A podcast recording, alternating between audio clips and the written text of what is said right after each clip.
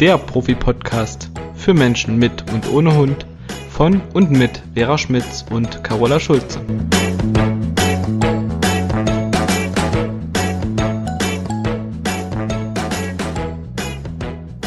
Hallo meine liebe Vera. Hallo Carola. Schön, Ich dich wiederzusehen. Ja, immer dich zu sehen. ja, heute haben wir wunderschönes Wetter. Ich sehe bei dir am Fenster scheint auch die Sonne. Äh, ja, gestern war es schon total toll und heute ist noch mal wärmer. Gestern waren es, glaube ich, 28 Grad hier so. So warm. Nee, so war es Ja. bei uns nicht. Bei uns waren es 21, sehr angenehm, aber endlich warm.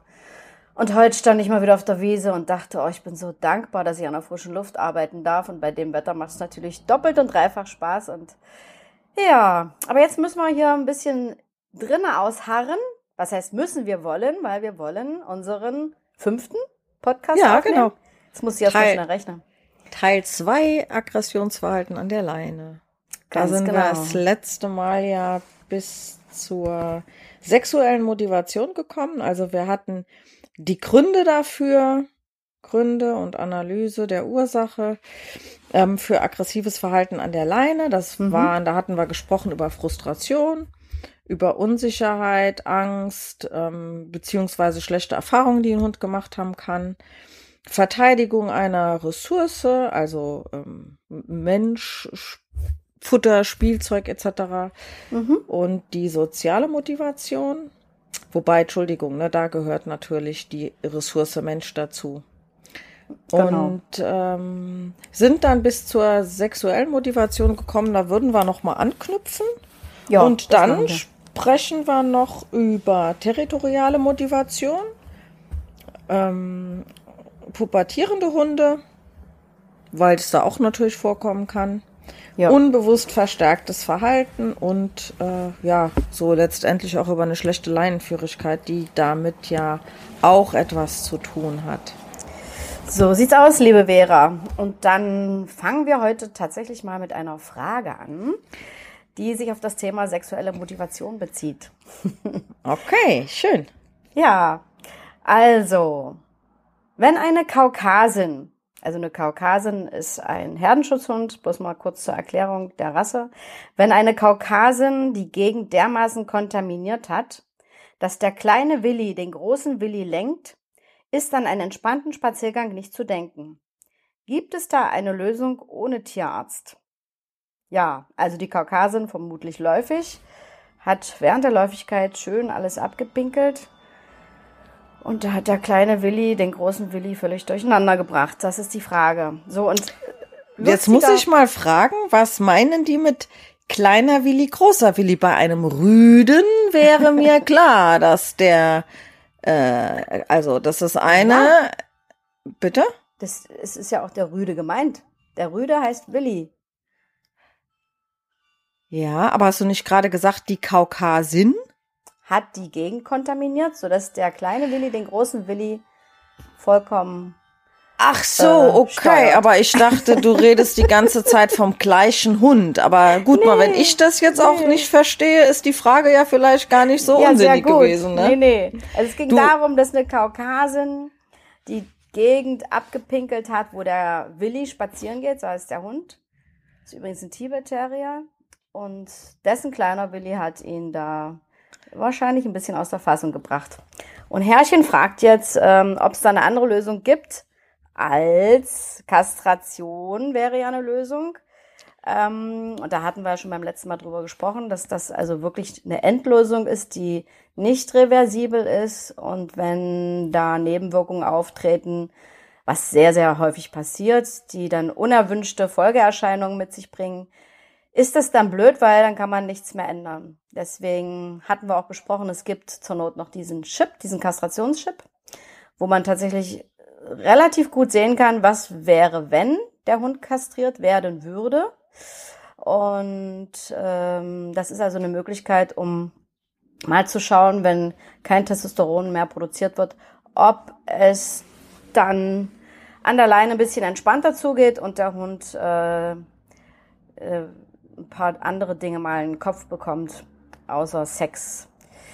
Ja, und in der Zwischenzeit, ist voll lustig, deswegen passt die Frage auch gut, ähm, hatten mir mehrere Kunden davon berichtet, dass sie ihrem Hund eine pflanzliche Alternative ins Futter mischen, äh, und zwar den Mönchspfeffer. Und weil ich das heute dann auch zum Thema machen wollte, hatte ich dann ähm, mehrere Kunden gebeten, mir mal Bericht zu erstatten, wie das wirkt. Und die meisten, es waren jetzt, glaube ich, drei oder vier, haben mir gesagt, dass sie sehr deutlich bemerkt haben, dass der Hund viel entspannter war, dass er den Kopf wieder frei hatte für andere Sachen und dass der auch wieder gespielt hat und äh, kein Urin mehr aufgeleckt hat, äh, nicht mal so viel geschnüffelt hat und das war, fand ich sehr beeindruckend. Eine Frau hat mir dann gesagt, sie muss es aber wirklich jeden Morgen machen. Dann kriegt er das übers Futter gestreut und wenn sie es nicht tut, ist er wieder in der Sexualität, äh, in diesem Sexverhalten drinne dass er sich schwer auf anderes konzentrieren kann. Aber das ist ja nicht schlimm. Es ist ja auch immer nur eine Phase, wo so viele Hündinnen in der Nachbarschaft meistens auch gleichzeitig läufig sind, was halt wirklich für die Rüden ein Riesenthema ist und äh, eine Menge Frust dann halt auch mit sich bringt, weil der Rüde kann sich nun mal nicht verpaaren, so wie er will. Und das fand ich sehr, sehr spannend. Und die sagte mir dann auch die Kundin, dass der Mönchspfeffer wohl im Krieg auch für die Soldaten oder bei den Soldaten äh, eingesetzt wurde. Logischerweise, ne? Wenn die so lange fern von der Heimat. halt, ja, okay. Äh, ja, und es äh, ist wohl bei Hündinnen ist es wohl auch ein gutes Mittel, wenn da, wenn es da sexuelle Probleme gibt. Und auch bei Frauen, habe ich mir jetzt sagen lassen. Also ich habe so ein bisschen recherchiert. Super spannend, kann ja jeder mal gucken und ähm, ich freue mich auch immer über Berichte, wenn es jetzt jemand mal ausprobiert. Ist auf jeden Fall eine gute Möglichkeit, weil es ist ein, eine Pflanze, keine chemische Keule und ähm, ich denke, wenn man das mal eine Zeit lang testet und sich an die Vorgaben hält, äh, an die Dosierung, wird dem Hund nichts Schlechtes passieren. Okay, eine Frage. Mhm. Vielleicht für die Hörer. Wo bekommt man denn die Dosierung her? Denn ich habe das ja mit äh, Easy auch probiert, bevor ich ihn hab chippen lassen. Mhm. Ähm, und ich habe damals nirgendwo eine Dosierungsanleitung gefunden. Es hieß immer, musst du ausprobieren. Echt? Und wenn man zu viel gibt, kann es ja auch genau wieder die entgegengesetzte Wirkung haben. Ja. Ne? Das heißt, dass es das steigernd wirkt. Ähm, heißt ja auch Menschspfeffer, weil das ursprünglich von Mönchen eingenommen wurde. Ne? Ja, ja, Macht genau. ja dort auch Sinn. ähm, und es gibt das Ganze ja auch nochmal als, ich glaube, Agnus castus als homöopathisches Mittel. Das mhm. ist, äh, ist, ja auch aus Mönchspfeffer hergestellt. Ähm, ich weiß auch, also aus Erfahrung, dass es bei einigen Hunden hilft. Ähm, hilft leider nicht bei allen, aber das ist ja genau, wie immer mit ne? solchen Mitteln, aber es ist auf jeden Fall ein Versuch wert, bevor man da mit dem Messer rangeht und schnipp, schnapp, Denk Eier ab. Auch. Ja. Ähm, aber wenn du einen Tipp hast, woher man die äh, Dosierungsanleitung bekommt, dann fände ich das total spannend. Weil ich empfehle mhm. das, äh, den Mönchspfeffer auch häufig Kunden. Mhm. Okay, Vera, da muss ich tatsächlich noch mal nachfragen, aber das können wir ja nachreichen. Ist ja kein Problem, dann schreiben wir das einfach mit in die Show Notes. Mhm. Genau. Machen, verlinken wir was oder so. Genau, das machen wir. Sehr gut, cool. Ja. Ich habe dich aber unterbrochen. Du wolltest ähm, das ja noch weiter erzählen. Sorry. Ach du, das Wichtigste habe ich jetzt, glaube ich, erzählt. Nee, also das äh, einfach nochmal zur sexuellen Motivation, weil wir hatten ja schon besprochen beim letzten Mal, dass es super schwierig ist, dagegen zu steuern. Und äh, Fortpflanzung ist nun mal überlebenswichtig, existenziell. Und da finde ich es ganz gut, wenn man natürlich nur unterstützen zum Training. Das muss man einfach mal sagen, wenn man da guckt, ob man da äh, dem Hund Erleichterung verschaffen kann. Trotzdem reicht es nicht aus, äh, dreimal am Ort zu ziehen und noch viermal die Route zu drehen und dann ein bisschen Nein. Mönchspfeffer über das Futter streuen, sondern man muss trotzdem sich auf Beschäftigung fokussieren, auf Leinenführigkeit, äh, weil sonst kommt der Hund, wenn nämlich die Sexualität dann nicht mehr so stark im Vordergrund steht, kommt der oft auf ganz andere Gedanken und dann kommen ganz andere Baustellen hervor und ploppen Sachen auf, die vorher durch die Sexualität gedeckelt wurden. Also deswegen ist das nur so eine gute Unterstützung und ansonsten muss man halt tatsächlich auch viel tun als Mensch. um da ein bisschen So. gegenzuwirken. So ist es. Vielleicht passenderweise an der Stelle noch, weil du ja gesagt hast, die Kaukasien, die die ganze Umgebung kontaminiert hat. Ähm, äh, die Rüdenhalter sind ja immer die, die ein Problem haben. Der Hündinnenhalter hat ja in aller Regel mit der Läufigkeit der Hündin weniger ein Problem. Es sei denn, die Hündin wird von einem intakten Rüden belästigt. Belästigt. Das kann ja auch ganz schön blöd sein. Ja. Und hier empfehle ich tatsächlich immer ähm, Kunden mit einer intakten Hündin, dass die äh, kurz vor der Hitze, ähm, ah, wie heißt das jetzt nochmal? Eben, eben hatte ich das Wort noch. Äh, diesen, diesen grünen Zellstoff aus den Pflanzen. Meine Güte. Chlorophyll? Ja, genau. Chlorophyll gibt es in Tablettenform, in Pulverform. Chlorophyll neutralisiert Gerüche. Ähm, also Körpergerüche. Ah, ja, super Idee, stimmt. Und das verhindert, dass die Hündin ähm, nach läufiger Hündin riecht. Aber auch da muss man so ein bisschen mit der Dosierung gucken und muss es Ja. natürlich dann vielleicht auch schon ein paar Tage bevor die in die, äh, also die Blutung kriegt, geben. Man merkt das ja in aller Regel, kennen ja ähm, Hündinnenhalter das Verhalten ihrer Hündin und merken schon am vermehrten Markieren oder an kleinen Verhaltensänderungen, die ja von Hündin zu Hündin unterschiedlich sein können, dass die jetzt wieder in die Hitze kommen. Genau. Und ähm, dann sollte man damit anfangen und das geben. Und äh, ich hatte das erste Mal, als ich das damals empfohlen hatte, das war eine Frau, die hatte zwei Hoverwarte, ähm, einen Rüden, einen Deckrüden und hat dann eine junge Hündin dazu gekriegt. Und ähm, das wäre natürlich für den Deckrüden Oberstress gewesen. Ja. Und dann hat sie der Hündin tatsächlich dieses ähm, Chlorophyll gegeben und sie sagte, dass das wirklich super gewirkt hat. Sie hätte lediglich äh, ein, zwei Tage zu früh aufgehört und dann hat er doch noch mal, da war sie aus der Standhitze schon raus, aber dann hatte er ähm, Interesse an ihr entwickelt und daran kann man ja auch erkennen, dass dieses ähm, Chlorophyll Wirkung gezeigt hat, ne? Sonst hätte er sich ja auch dann nicht für sie interessiert. Ganz genau. Und das finde ich immer, da, weil man, man hilft nicht nur den Rüdenhaltern, dass die, die Mhm. Rüden etwas einfacher sind, sondern man schützt ja auch die eigene Hündin vor Übergriffigkeiten durch andere Genau. Rüden. Ne? Und, ist ja nicht äh, witzig, wenn ich die so nicht- belästigt wird. Genau, so ist es. Ja, das ist eine super Idee. Ja, So viel zur sexuellen Motivation. Territoriale Motivation. du lächelst mich schon so an, Vera. Genau, das war mein großes Thema mit meinem Hoverwart-Rüden Tommy. Und äh, ja, ich sag dir, wenn ich vorher gewusst hätte, was das bedeutet, wenn ein Hund territorial so stark motiviert ist, hätte ich mich, glaube ich, für eine andere Rasse entschieden. Das war mir nicht klar. Gelesen hatte ich das, aber ich äh, hatte nicht mit den Auswirkungen gerechnet. Überhaupt gar nicht. Und gut, bei meinem Hund war es noch eine Mischung aus territorial und sozialer Motivation.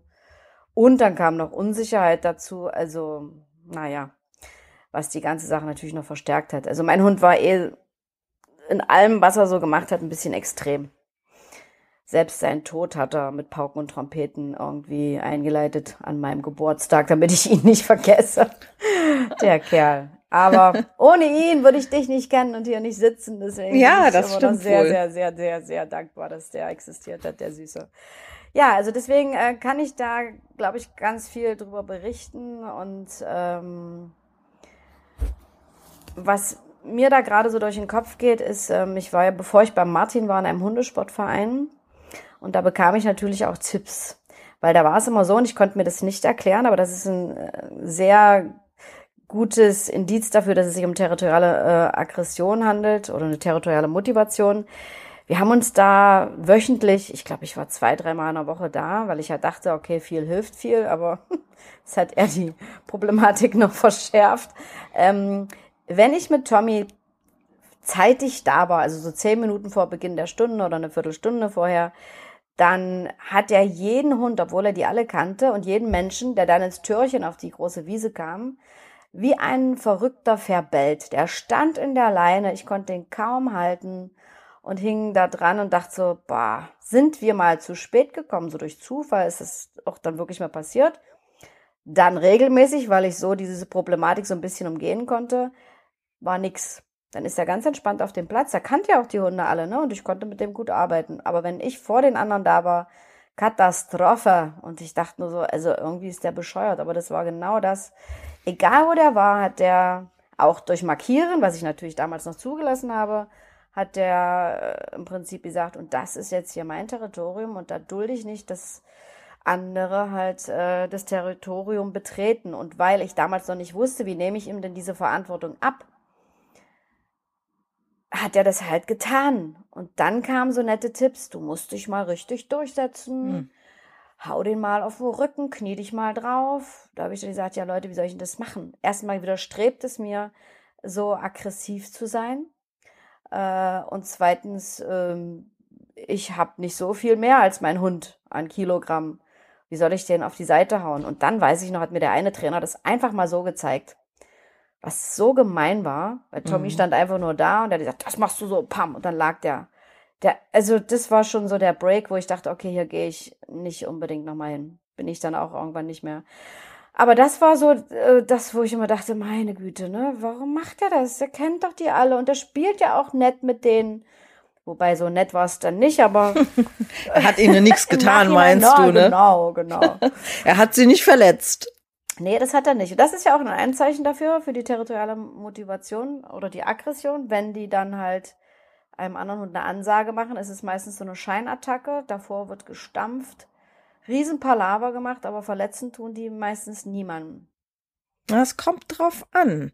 Also bei territorialer Motivation erinnere ich mich dran, hat Martin immer gesagt, ähm, äh, dabei geht es nicht darum, wer klein beigibt, sondern wer geht und wer bleibt. Wer geht? Ja, du hast recht. Wer, wenn derjenige nicht geht, dann, dann gibt's natürlich äh, richtig Ärger. Aber wenn die abhauen, die anderen Hunde, passiert meistens nichts. So ja. Ich das. Genauso genau. hast du recht, ja.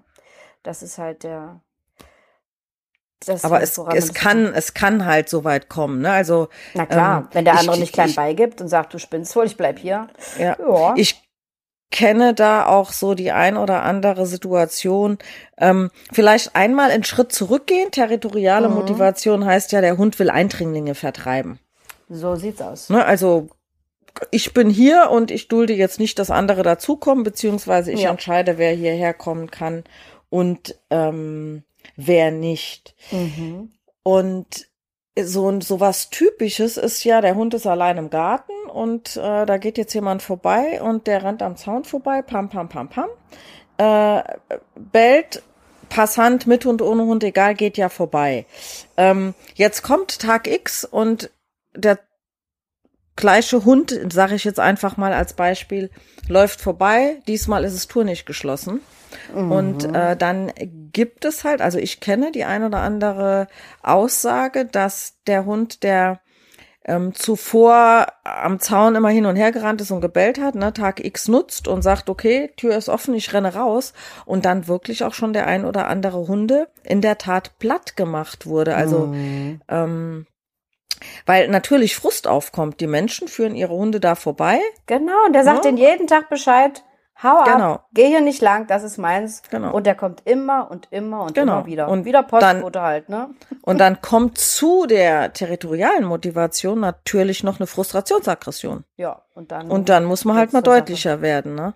Ähm, mhm. Also da vielleicht einfach nochmal einen Tipp, wenn man an einem Gelände vorbei muss, wo man schon weiß, dass dort ein Hund drin ist, der dieses Verhalten zeigt, am mhm. besten möglichst weit auf der entgegengesetzten, also anderen Straßenseite vorbeilaufen und als Puffer zwischen dem eigenen Hund und dem anderen sein. Unbedingt. Ähm, weil man ansonsten den Hund, der dort drin lebt und seinen Garten seinen Garten wohl bemerkt. Ne? Er steht zwar nicht im Grundbuch, aber die Menschen sagen ja immer, das ist ja auch sein Territorium. Sag ich immer, oh schade.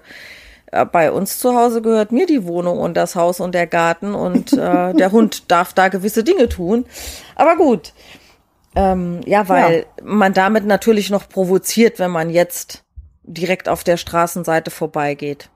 Oder, was auch viele machen, stehen bleibt mit seinem Hund und auf den keifenden Hund noch einredet.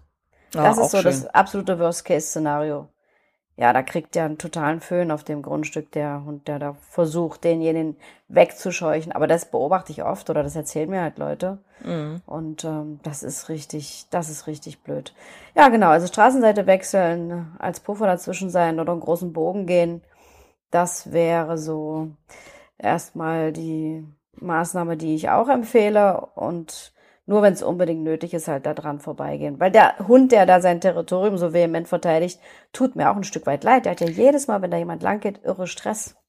Natürlich, ich meine, falls jetzt jemand den Podcast hört, der einen Hund hat, der das im Gelände, also im eigenen Garten tut, der sollte vielleicht den Rückschluss daraus ziehen, seinen Hund einfach nicht frei und unkontrolliert im Garten diesen Job tun zu lassen. Hast du mhm. mit Tommy wahrscheinlich nicht gemacht schätze ich mal, dass der später, als du wusstest, was du tust, mhm. äh, hat der sich vermutlich nicht alleine ohne deine Anwesenheit im Garten aufgehalten. Ganz genau. Also ich hatte den tatsächlich am Anfang viel draußen.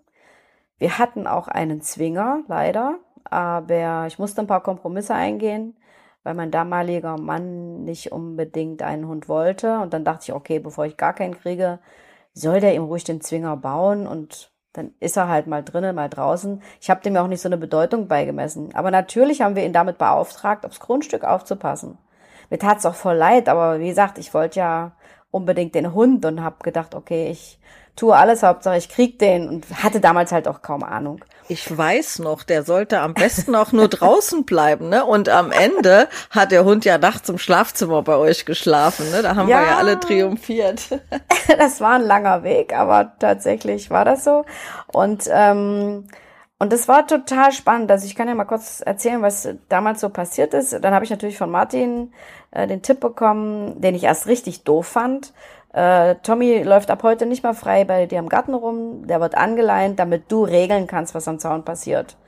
Da dachte ich, na toll, ich habe einen großen Garten und der arme Hund darf da nicht mehr frei rumlaufen. Arm in Anführungsstrichen natürlich.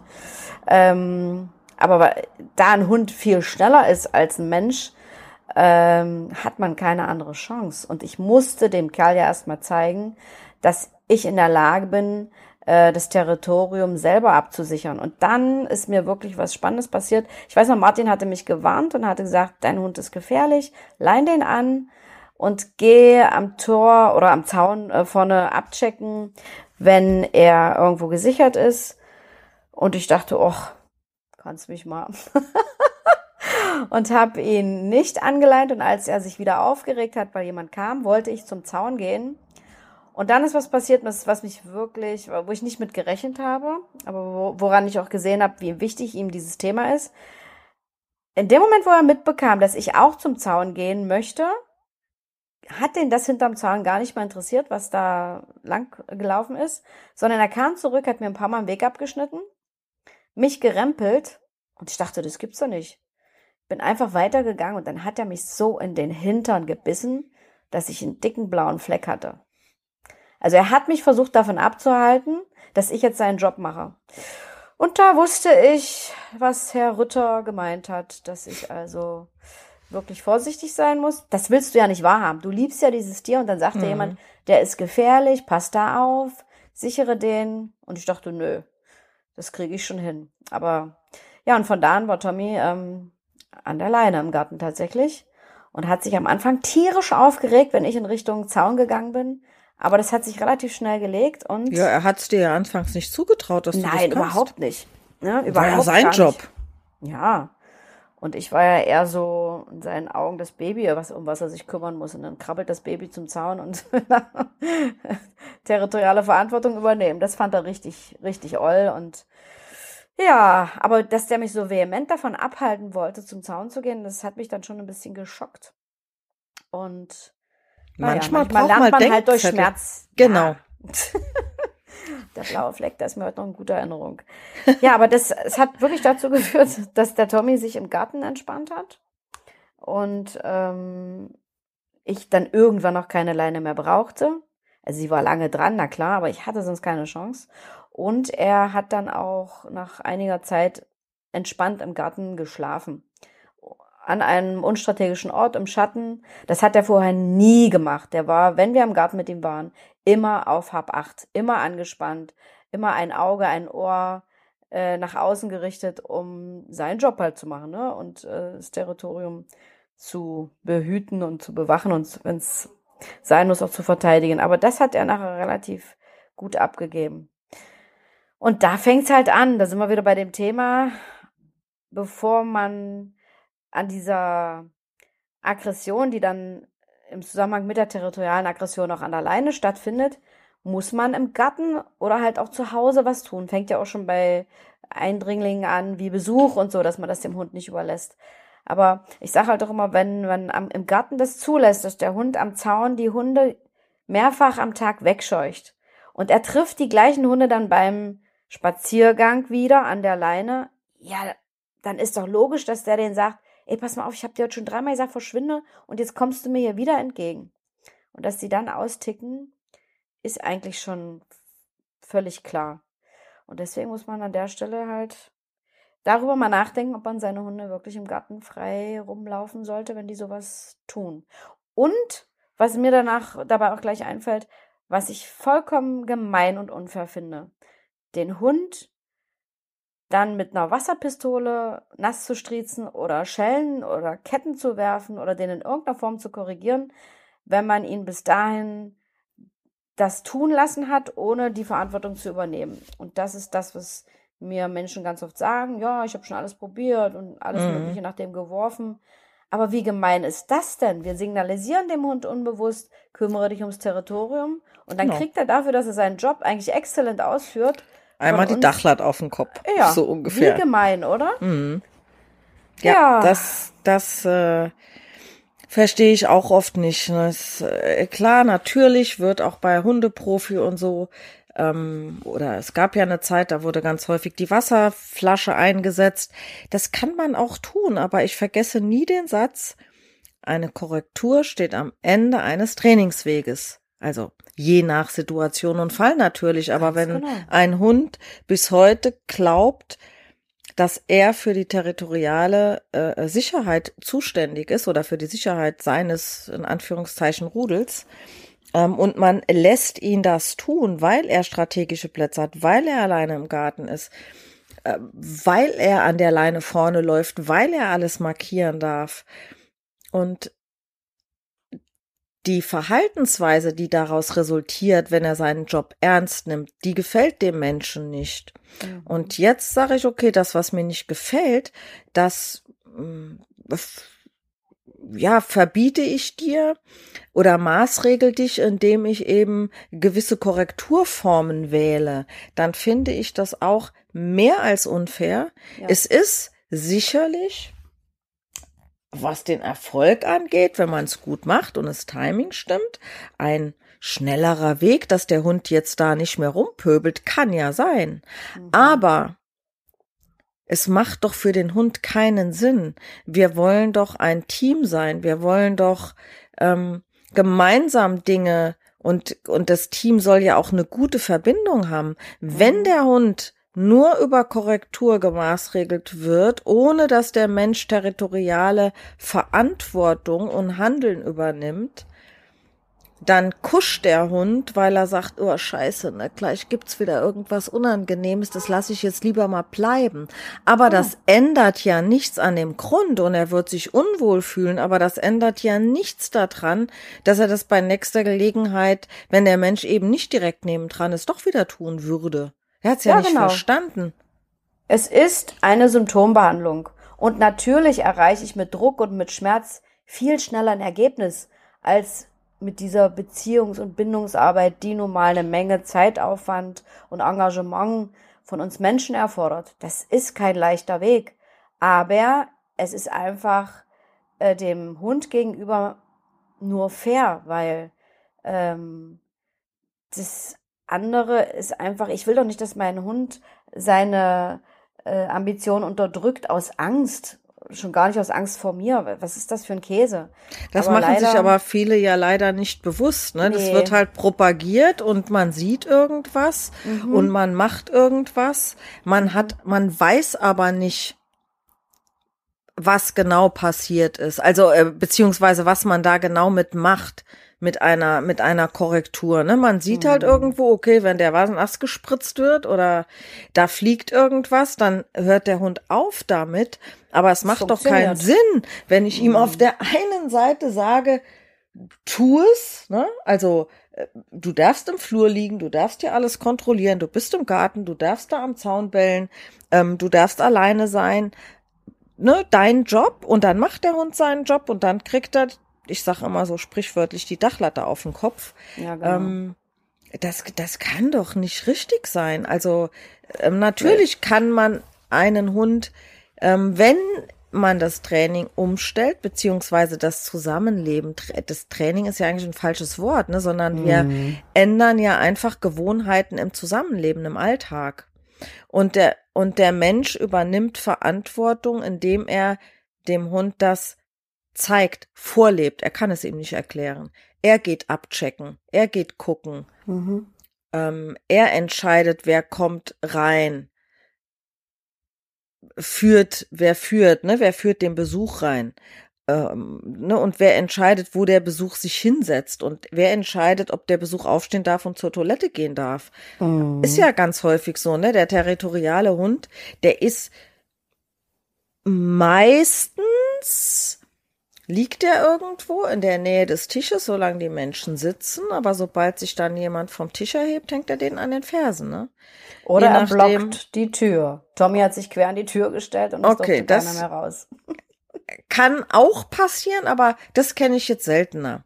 Ähm, also ne, das, was ich jetzt häufiger kenne, ist wirklich, dass die Hunde verfolgen, dass die kläffen, dass die anspringen und viele halt einfach von hinten in die Waden, in die Fersen, in die Festhalten. Schuhe zwicken. Genau.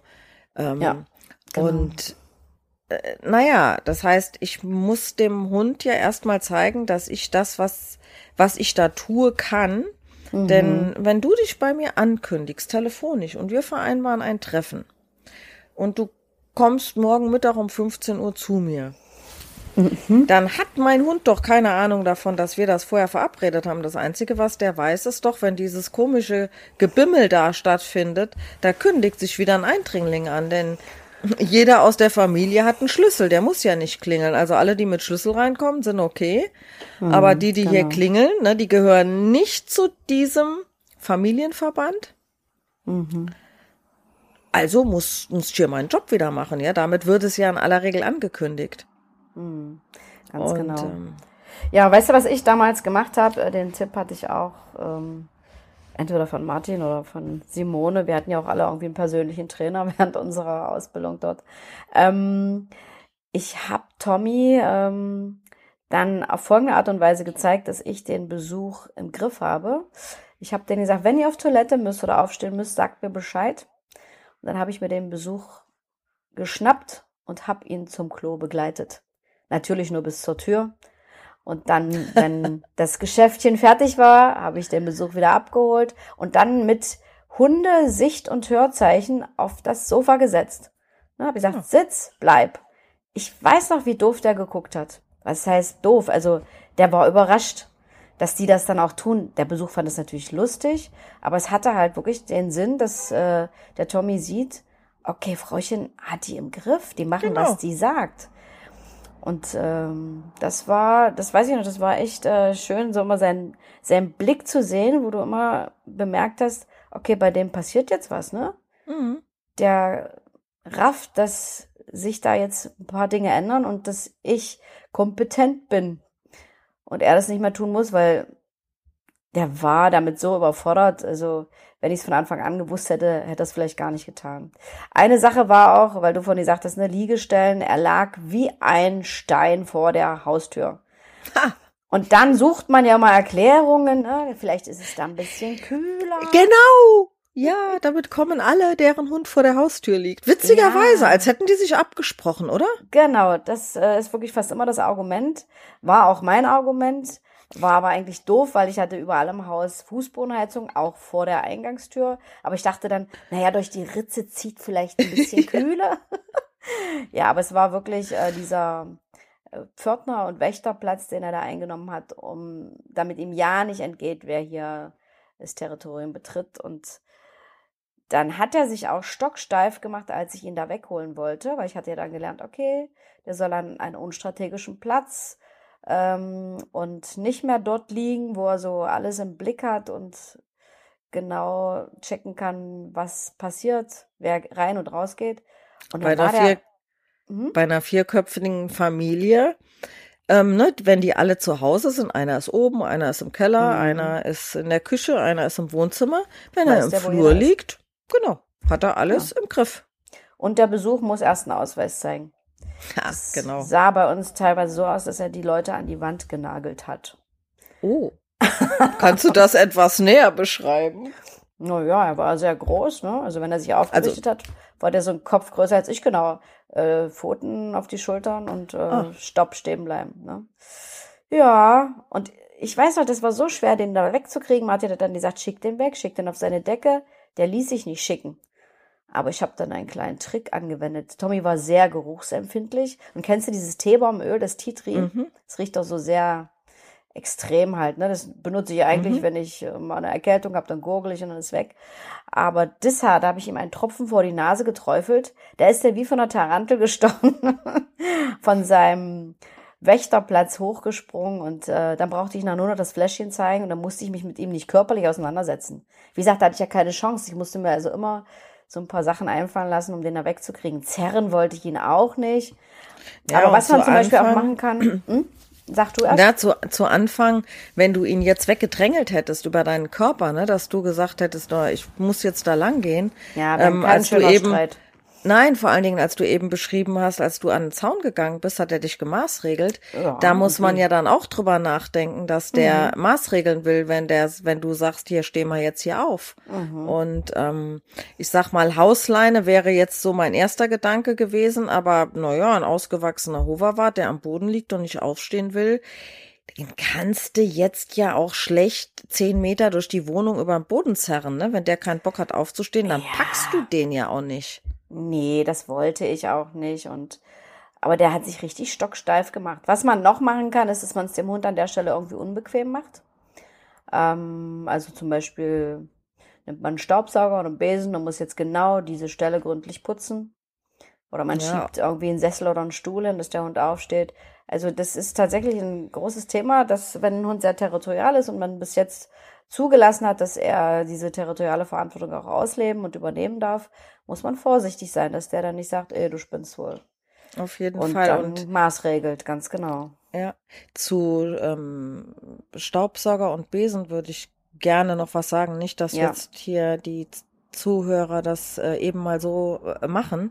Ähm, bei einem Hund, der Angst vor diesen Dingern hat und sowieso schon attackiert, da würde ich das Ja, damit nicht, machen. Gottes Willen. und ähm, auch nicht mit dem Staubsauger anmachen und dann direkt auf den Hund zugehen, sondern eher so, ich sauge mal den Flur und zufälligerweise muss ich jetzt auch vor der Tür saugen, weil sonst ist das für den Hund sehr berechenbar, ne? Das und dann wirkt es ja auch provokativ Mhm. und auch da wieder, wenn ähm, ein Hund seinen Menschen maßregelt, dann achte ich besonders drauf, dass eben im Training zu Anfang sowas wie eine Provokation in so einer Hinsicht nicht stattfindet, weil das ja auch wieder eine Auseinandersetzung sein könnte. Ne? Das Hm. nochmal Ja. so.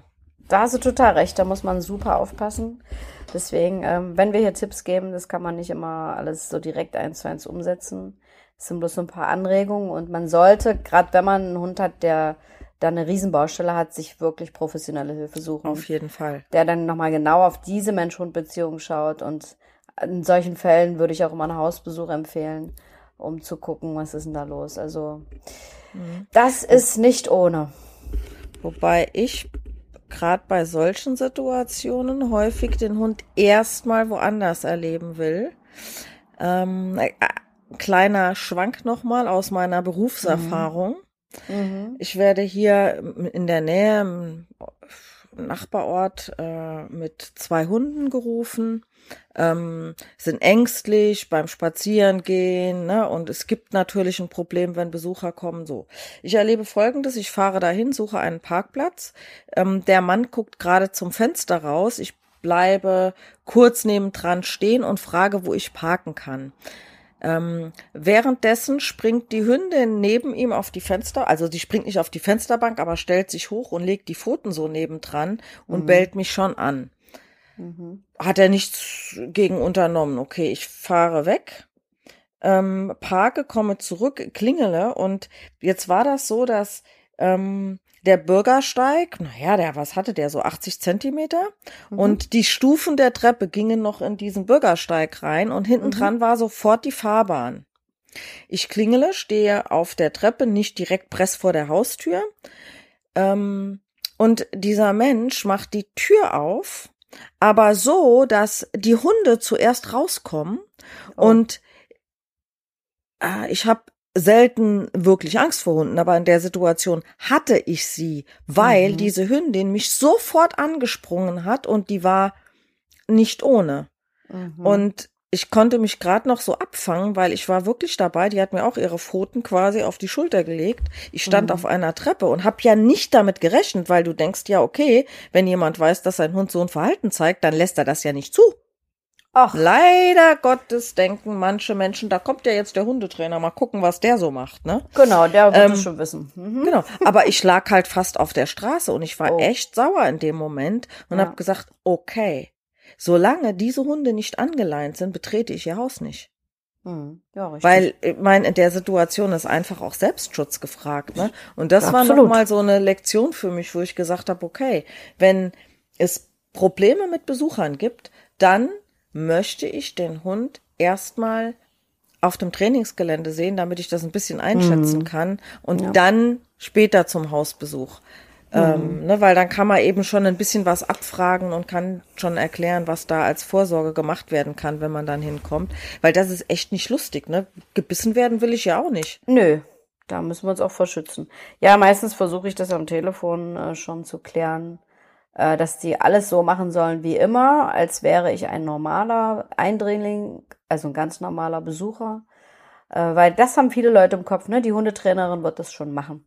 Mhm. Und was ich auch erlebe, weil du ja sagst, ne, eigentlich müsste man ja davon ausgehen, wenn es klingelt, jemand kommt, halten die irgendwie ihren Hund zurück. Die meisten machen das auch. Aber ich erlebe es trotzdem ab und an nochmal, dass mir gerade so in so einem Treppenhaus einfach der Hund so entgegenkommt. Mhm. Und dann springt der mich an und umkreist mich und bellt und dann sagen die immer, ja, gucken Sie mal, wie der sich über Sie freut. Äh, und ich so, nö, das tut oder, er gerade nicht. Oder steht trofixierend vor dir auf der Treppe. Aha, du weißt, der Hund sagt gerade, geh nicht vor. Und die so, kommen Sie ruhig rein, der tut nix. Mhm. Ja, gerade nicht so gerne. ja, ja, dann muss man erstmal klären, dass man grundsätzlich keine Angst hat vor Hunden. Aber der Hund schon sehr deutlich gerade sagt, du betrittst meine Wohnung hier nicht. Ja, und wie blöd, wenn ich von Anfang an sage, ich verstehe auch nicht, was du sagst, ne? Ja, genau. naja, also das sind so Dinge, da muss man halt wirklich gucken, dass man das quasi selbst übernimmt, diese Verantwortung bei Besuch, bei Eindringlingen aufs Grundstück oder wo auch immer. Genau. Gut, wir sind lebt. ja grundsätzlich bei Leinenaggression, aber es ist trotzdem wichtig, weil ich kann es ja nicht koppeln, ich kann es ja nicht trennen. Das heißt, ähm, dass der, der Kunde kommt mit dem Problem, der Hund ist aggressiv an der Leine. Mhm. Ja, ist er dann ja auch. Äh, und mhm. jetzt stellt man, stellt sich fest, äh, nein, man stellt fest, beziehungsweise es stellt sich raus, dass ähm, das durch eine territoriale Motivation ähm, so geschieht. Und jetzt kann ich ja nicht nur an der Leine Dinge ändern. Ne, das ist auch nochmal wichtig, dass so wie wir Training ja. anbieten oder die Menschen coachen, dass es eben nicht ist, dass wir anfangen, in der Problemsituation zu trainieren und sagen, okay, dann gehen wir halt 20 Mal an dem Hund vorbei. brauche ich nicht 20 Mal dran vorbeigehen. Spätestens beim dritten Mal weiß der, okay, ist gleich der gleiche Hund, der läuft sowieso nur vorbei. Passiert nichts mehr. Ja. Sondern es geht ja viel mehr darum, dass man im Zusammenleben dem Hund klar machen muss. Und deswegen haben wir jetzt auch so lange über dieses Ding im Garten und zu Hause gesprochen, mhm. weil da fängt es eigentlich an, äh, das Verhalten zu ändern. Weil genau. wenn du es dort nicht machst, wieso sollte der Hund dir an der Leine abnehmen, dass du es kannst? Das ist der Knackpunkt, genau. Und an der Leine spiegelt sich das Verhalten immer eins zu eins wieder. Und wenn ich als Mensch dem Hund 22 Stunden am Tag den Garten, das Haus oder die Wohnung überlasse und äh, er sich überall frei bewegen darf und dann halt auch dafür sorgen darf, dass Eindringlinge äh, nicht reinkommen oder dass, wenn jemand vorbeigeht, er den sagt, verschwinde hier, dann ist doch logisch, dass der in den ein oder zwei Stunden, wo ich dann mit dem Hund eine Runde drehe, nicht sagt, ja, jetzt mach du das mal. Also, dann sagt er, Mensch, ich mache den ganzen Tag meinen Job. Warum soll ich denn jetzt hier mich auf dich einlassen oder dir diese Verantwortung überlassen? Das passiert einfach nicht. Und das ist äh, ganz wichtig. Wir haben ja auch in dem letzten Podcast oder überhaupt bei der Leinenführigkeit schon ganz oft darauf hingewiesen, dass es ein, wie so ein Riesenpuzzle ein riesen Gesamtbild ist oder ein, wie so ein großes äh, Zahnradwerk und alles ineinander greift und man wirklich erstmal nach den Ursachen gucken muss. Und das machen wir halt am liebsten entweder bei uns auf dem Gelände oder irgendwo und testen halt so ein paar Dinge an, um zu gucken, wo liegt denn die Ursache für diese Aggression an alleine und dass man dann wirklich daran arbeitet und ja, dann im Idealfall noch einen Hausbesuch macht, wo man dann nochmal genau sagen kann, und ihr zu Hause verhaltet ihr euch auch genau so und so und so. Und ich sage mal, und damit schafft ihr die Basis dafür, dass wir dann irgendwann an der Leine beginnen können zu trainieren. Aber solange ihr für den Hund inkompetent seid und schutzbedürftig oder pflegebedürftig oder einfach, ne, territorial eine Pfeife, um das jetzt mal so ein bisschen lapidar zu sagen, ohne jemanden zu nahe treten zu wollen. Das ging mir ja auch so. Ich hatte ja auch keine Ahnung, wie soll ich denn das regulieren, ne? Ja, Dann man macht Hund, ja, ja man macht es aus Liebe und denkt, man macht alles richtig. Ja, du, ähm, ich finde es immer äh, so ein bisschen erschreckend, dass Menschen sagen, oh, ich sehe schon, ich habe alles falsch gemacht. Ja. Und dann sage ich, hm, es geht nicht drum, was falsch zu machen. Genau. Ähm, ein Fehler ist doch eigentlich nur ein Fehlen einer Information. Wer macht denn schon gerne was falsch? Man macht es doch, weil man Mensch ist und wie ein Mensch denkt. Genau. Ein Hund wertet nur Dinge anders, weil er nicht mhm. denkt wie ein Mensch, sondern weil er denkt wie ein Hund. Und ähm, naja, das ist halt unser Job, dieses Dolmetschen zwischen Mensch und Hund. Ne? Also genau. dieses, warum sieht ein Hund Dinge anders? Und ähm, wie kann ich als Mensch das Ganze so rüberbringen, dass der Hund es in seinem, in seinem, äh, in seiner Sprache versteht, was ich mhm. da, was ich da letztendlich tue. Und eine Sache ist mir vorhin noch eingefallen, mhm. ähm, was so auch ein Erkennungsmerkmal sein kann, dass ein Hund ein territoriales äh, äh Aggressionsverhalten hat oder dass der Grund aus äh, territorialem Verhalten hergeht. Ähm, du hast ja gesagt, bei Tommy hast du es gemerkt, ne, war ein eindeutiges Zeichen, wenn du zuerst da warst, dann hat er die anderen Hunde verbellt, bist du dazugekommen. Mhm war das okay, weil er ist ja nicht derjenige gewesen, der entscheiden muss, ähm, du darfst, du darfst nicht, sondern er hat gesagt, okay, ich bin mal so groß mit Hut, also so da stehen schon zehn andere, groß, ne, genau. genau, ne, also ich will ja dahin, also die sind diejenigen, die mir es verbieten könnten. Mhm. Ja, das ist die eine Sache und die andere Sache, woran man es ganz gut erkennen kann, ist, der Hund zeigt ähm, dieses Verhalten an der Leine, wenn man, also in der Umgebung, wo man immer spazieren geht und fährt man mit dem Hund an einen fremden Ort, dann zeigt er es häufig nicht oder nicht so ausgeprägt mhm. oder erst wenn er eine Weile an einem an einem Ort ist. Ja, er ist dann etwas unsicherer, was man halt dann an seiner Körpersprache auch sieht. Da, wo er sich auskennt, wo er sicher ist, da haut er richtig auf den Putz. Und was mir halt auch immer aufgefallen ist, auch bei den vielen Hunden, die ich schon im Training hatte, wie du schon sagst, ne, mit einem anderen Hund oder einem anderen Menschen kann der Hund das aufnehmen und äh, gebärdet sich entsprechend, kommen ihm aber mehrere entgegen, dann sind die oft ganz klein mit Hut und das sagen wir auch auf die Leute, ja, wenn ich so im dicksten Getümmel in der Stadt bin, macht ja gar nichts. Kommt mir einer auf dem Feldweg entgegen, rastet der voll aus.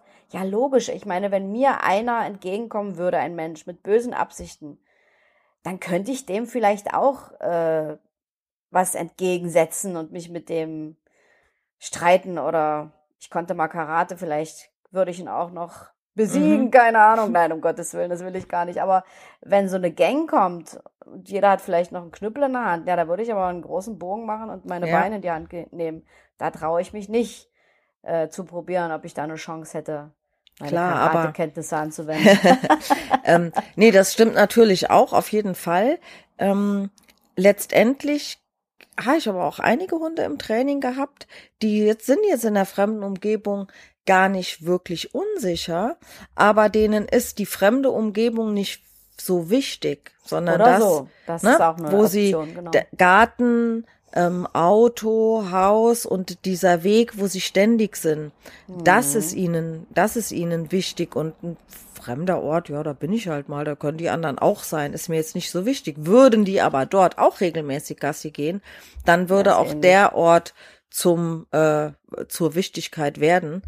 Genau. Ähm, aber das ist halt von Hund zu Hund auch immer wieder ein bisschen un, äh, ähm, unterschiedlich. Also so sieht's aus. da wissen wir ja schon von Anfang an, vom ersten Tag der Ausbildung wissen wir, dass eine Antwort immer sein kann. Na, Carola? Je nach Hund, je nach Mensch. Ja. das genau. hat sich mir auch je eingebrannt, ja. Je nach Hund. So ist es. Ja, es äh, muss man tatsächlich immer äh, sich alles genau angucken. Aber ähm, ja, Territorialität auf jeden Fall ein Riesenthema und nicht so ohne. Also, wie gesagt, wenn ich das vorher gewusst hätte, was das alles umfasst und beinhaltet, boah.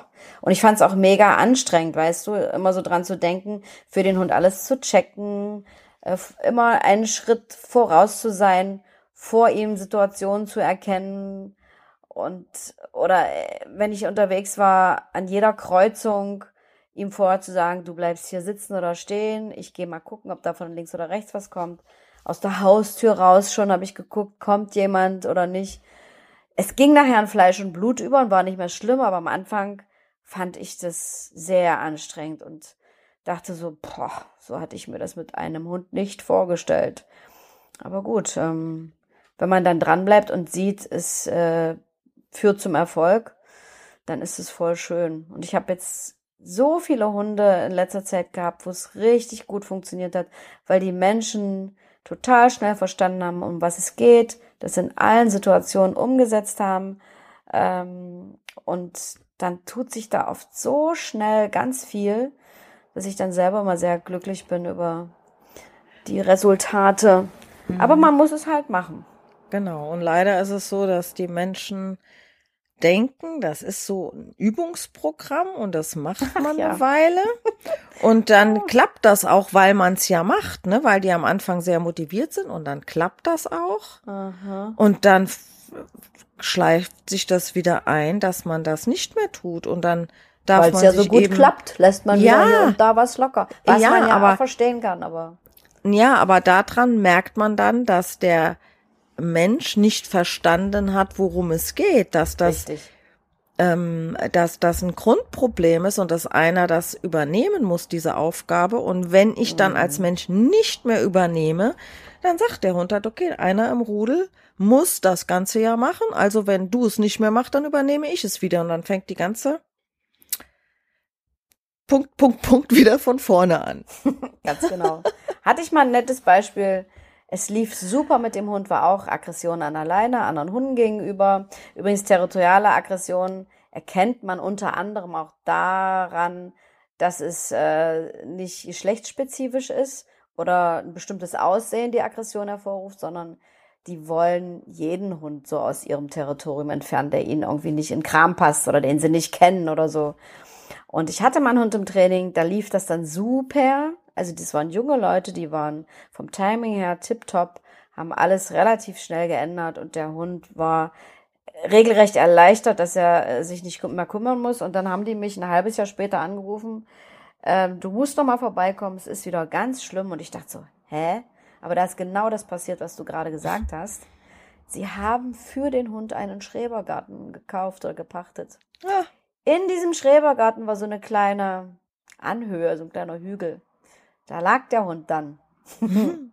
Während die netten Menschen irgendwo äh, Unkraut gezupft haben.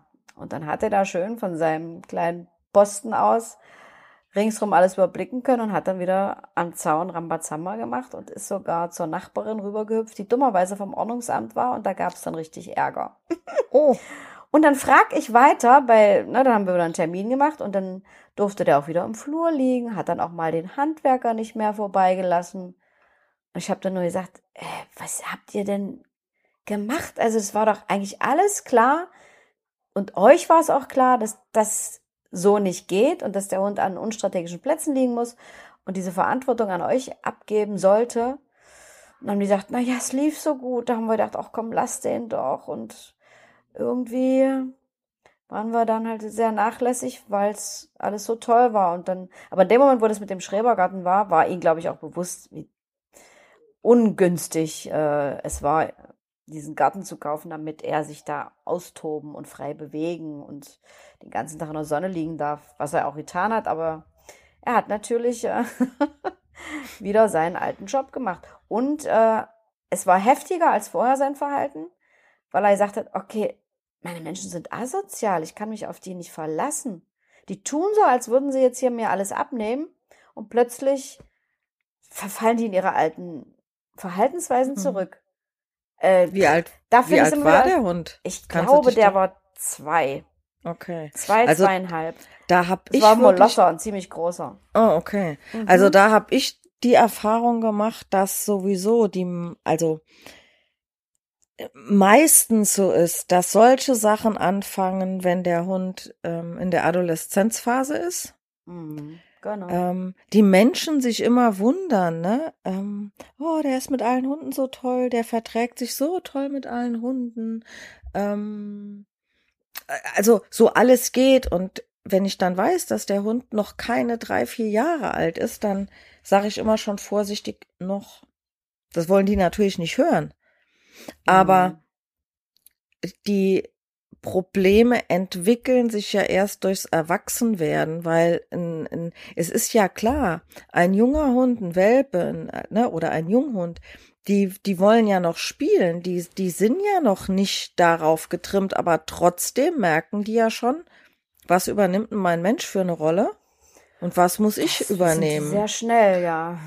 Und, äh, und deswegen auch wahrscheinlich, wenn das meinetwegen, wenn die mit zwei ins Training kamen und die haben Mhm. das ein halbes Jahr gemacht und das lief gut und dann haben die das wieder einreißen lassen und der ist ja jetzt älter geworden, dann auch noch ein Molosser. Kam noch hinzu, Ne? genau. So, dass dann das Alter auch noch mal seinen Teil zusätzlich dazu beigetragen hat, ne? Weil er sagt, okay, Mhm. geübt habe ich ja jetzt schon ein bisschen, ne? Und so langsam wird es jetzt mal nötig, dass ich hier Klartext rede. Ja. Liebe Vera, wenn ich jetzt zur Uhr schiele, sehe ich, dass wir schon wieder sehr lange geredet haben. Ich glaube, es gibt noch einen Teil drei. Ja, ich wollte vorhin auch schon sagen, dass äh, territoriale Motivation, dass wir noch mal zu den anderen Themen was sagen. Ich habe tatsächlich nicht auf die Uhr geguckt, wann wir angefangen haben. Also irgendwie war es kurz nach um drei, meiner Meinung nach. Und die Stunde ist fast rum, wenn ich jetzt hier das richtig sehe. Aber ist ja auch in Ordnung. Also dann machen wir halt noch einen zwei, äh, Quatsch, einen dritten äh, Podcast zum Thema Aggression an der Leine. Ähm, weil, ach, das wollte ich vielleicht auch noch erzählen, ne? Ähm, was ich sehr schön fand, und das wollen wir uns auch bewahren. Wir kriegen ja sehr viel Feedback von Kunden und auch von anderen Menschen. Und ein Kunde von mir, den habe ich neulich seit langer Zeit äh, mal wieder besucht. Und das war so lustig. Da sagte dann seine Frau zu mir, er schläft sonst immer ein, wenn er Podcasts hört. Bei eurem Podcast nie. Und das fand ich so schön. Und dann sagte er halt, ja, äh, es fesselt mich halt das Thema. Es ist äh, genau so wie, er war ja bei mir zwei Jahre lang äh, ungefähr im Training. Es fesselt ihn, weil es genau sein, sein Ding ist und seine Art und Weise, wie er halt mit Hunden umgeht. Und das fand ich sehr, sehr schön, dass er dann gesagt hat, er schläft da nicht ein, wenn er uns zuhört.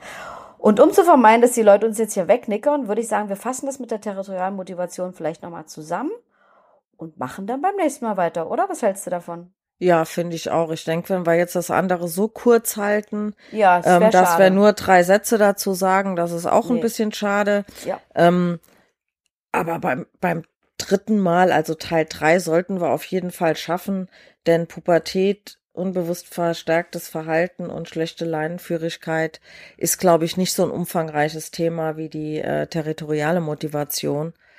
Ja, wir werden sehen. Vera, wir reden ja halt beide gerne und auch das haben mir viele Kunden gesagt, die finden es äh, schön, dass wir halt von unseren Hunden erzählen, weil wir sind ja auch keine perfekten Hundebesitzer gewesen und also ich habe ja jetzt keinen Hund mehr, hatte ich ja schon erzählt. Und selbst äh, mit unseren eigenen Hunden ist es ja immer noch mal äh, auch ein Stück weit schwieriger, weil man so emotional verbunden ist und von außen nicht drauf gucken kann, so wie wir das Ja.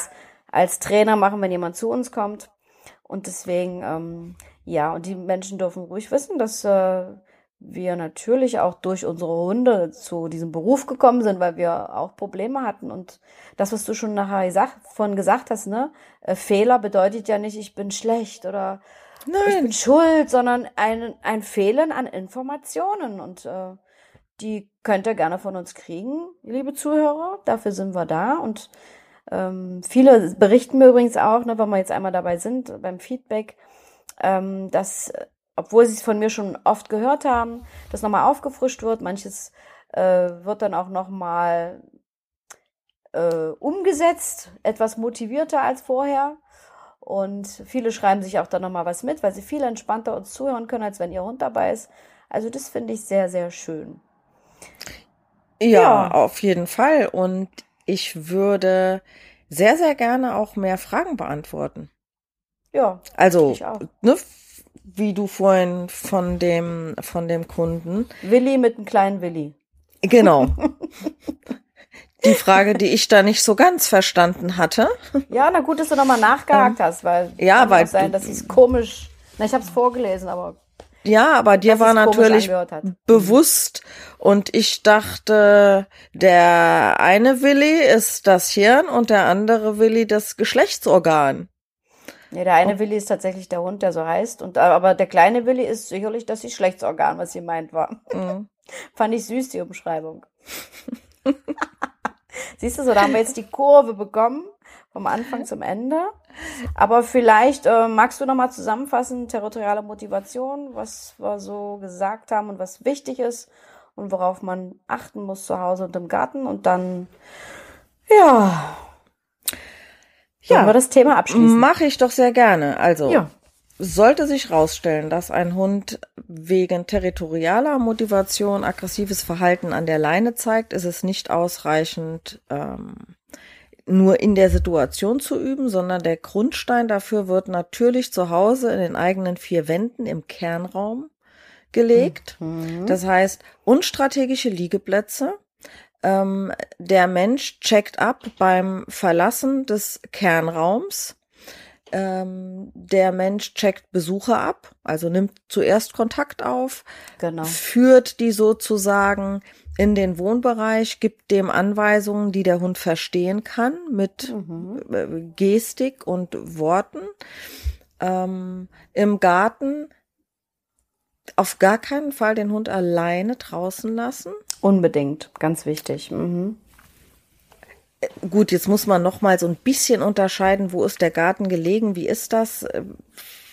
Wenn ich jetzt äh, an drei Seiten oder an vier Seiten eine Mauer um den Garten habe und es gibt keine Reize und der Hund verbellt da nichts, ähm, dann ist das ja wieder eine andere Sache. Äh, Ja, würde ich jetzt mal so sagen. Aber das, ist. aber Reize gibt's eigentlich immer im Garten. ja, aber dann eher jagdlich. akustische.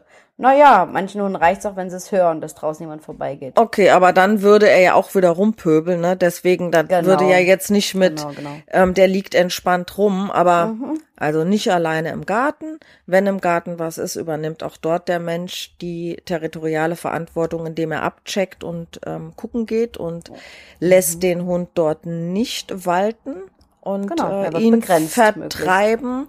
Denn das, was ein Hund dort macht mit bellend am Zaun rumrennen, ist ja tatsächlich ein Vertreiben der Eindringlinge und oh Wunder, er hat ja auch Erfolg damit, denn welcher Passant bleibt, also ja, du hast eben gesagt, es gibt Menschen, die bleiben stehen und reden auf den Hund ein. Das ist ja dann doch eher die Seltenheit. Mhm. Ähm, und dann kriegt der Hund natürlich erst recht Frust, weil dieser Mensch ihm nicht gehorcht. Genau. Aber wenn er ähm, gehorcht, hat er halt Erfolg. Und ja, und der ist ja nicht vorbeigegangen. Wieder ein Vertrieben, genau. genau. Wieder gut gemacht, ne? Und Absolut. er geht ja nicht vorbei, weil der Hund bellt, sondern weil er sowieso vorbei will. Aber das weiß der Hund nicht. Mhm. Ähm, so ist es. Habe ich was vergessen? Äh, nö. Äh, was ich vorhin noch gesagt habe, vielleicht äh, auch draußen an Kreuzungen mal ein bisschen checken. Ja, was genau. Vielleicht auch noch wichtig ist, wenn man mit dem Auto irgendwo hinfährt, würde ich mir auch erstmal das Territorium angucken, bevor ich den Hund da einfach aus dem Auto springen lasse. Ähm, das, was wir schon mehrfach besprochen hatten, ist auch hier wichtig. Ich würde den Hund äh, an der Leine nicht so viel markieren lassen. Mhm. Weil das ist ja auch, ne, Territorium abstecken und äh, begrenzen und den anderen mitteilen, jetzt bin ich hier. Genau, schon gar nicht ja. an den strategischen Stellen wie äh, ja, Wegkreuzungen. Auch nicht vor der eigenen Haustür. Genau. Genau. Im Garten so viel markieren lassen, ist auch ungünstig. Aber dafür muss man halt dabei sein, um das zu verhindern. Pinkeln dürfen die sich lösen. Natürlich müssen die auch. Aber dieses Markieren, das kann man wirklich stark einschränken. Und günstig ist halt, ich glaube, das hatten wir auch schon ein paar Mal gesagt, dem Hund ein Wort beizubringen, dass der sich auf ein Kommando löst und dann kann ich das nämlich ganz gut kontrollieren. Ja, das äh, ist, glaube ich, so das Wichtigste. Ich hoffe, wir haben nichts vergessen. Aber Oh, wir haben ja noch einen Teil 3, dann würden ja. wir es beim nächsten Mal nochmal hinzufügen. Aber es ist äh, wirklich Wahnsinn, wie, ähm, wie sich das so ansammelt, ne? Also, mhm. was man dazu alles so sagen kann. Ja, finde ich auch immer spannend, was einem da so einfällt zu dieser Problematik. Aber gut, das ist ja unser täglich Brot und ähm, nach wie vor macht es mir immer noch sehr viel Spaß. Ich glaube dir auch, liebe Vera. Oh ja, ich Und wollte keinen anderen, kein, keine andere Tätigkeit ausüben, mit der ich mein, mein Lebensunterhalt verdienen muss. So geht's mir auch. Genau. Wir ja, haben einen, einen guten, eine gute Entscheidung getroffen, würde ich mal sagen. Also ich habe diesen Schritt nie bereut. Ich auch nicht. Also das ist wirklich wahr. Und äh, ich bin wie gesagt, sehr, sehr dankbar, dass mir mein Tommy über den Weg gelaufen ist und obwohl es so viele Probleme gab, hat sich letztendlich was sehr Gutes daraus entwickelt und ich bin auch sehr, sehr, sehr glücklich damit. Es ist einfach, ja, sehr erfüllend. Und dann, wie gesagt, bei diesem schönen Wetter, ah, bin ich ja, einfach nur. Hat happy. ja auch, muss man auch sagen, die andere Seite der Medaille. Ne? Es gibt ja, hm, immer schwarz und weiß. Es gibt immer zwei Seiten der Medaille. Natürlich. Leider Gottes stehen wir ja auch stundenlang im Regen, wenn es mal diese Tage gibt. Ja. Gehört auch dazu. Genau. Aber davon gibt's Gott sei Dank nicht ganz so viele Tage. Mhm. Gut, gut, meine gut. liebe Vera. Dann okay. Hoffen wir mal, dass das Wetter jetzt lange schön bleibt bis zu unserem nächsten Podcast. Äh, und ja, dann wünsche ich dir noch einen zauberhaften Tag. Genieß die Dankeschön. Sonne. Den wünsche ich dir auch. Dankeschön. Und wir sehen und hören uns bald. Bis dahin, meine Liebe. Bis dahin, liebe Vera. Tschüss. Tschüss. Ciao.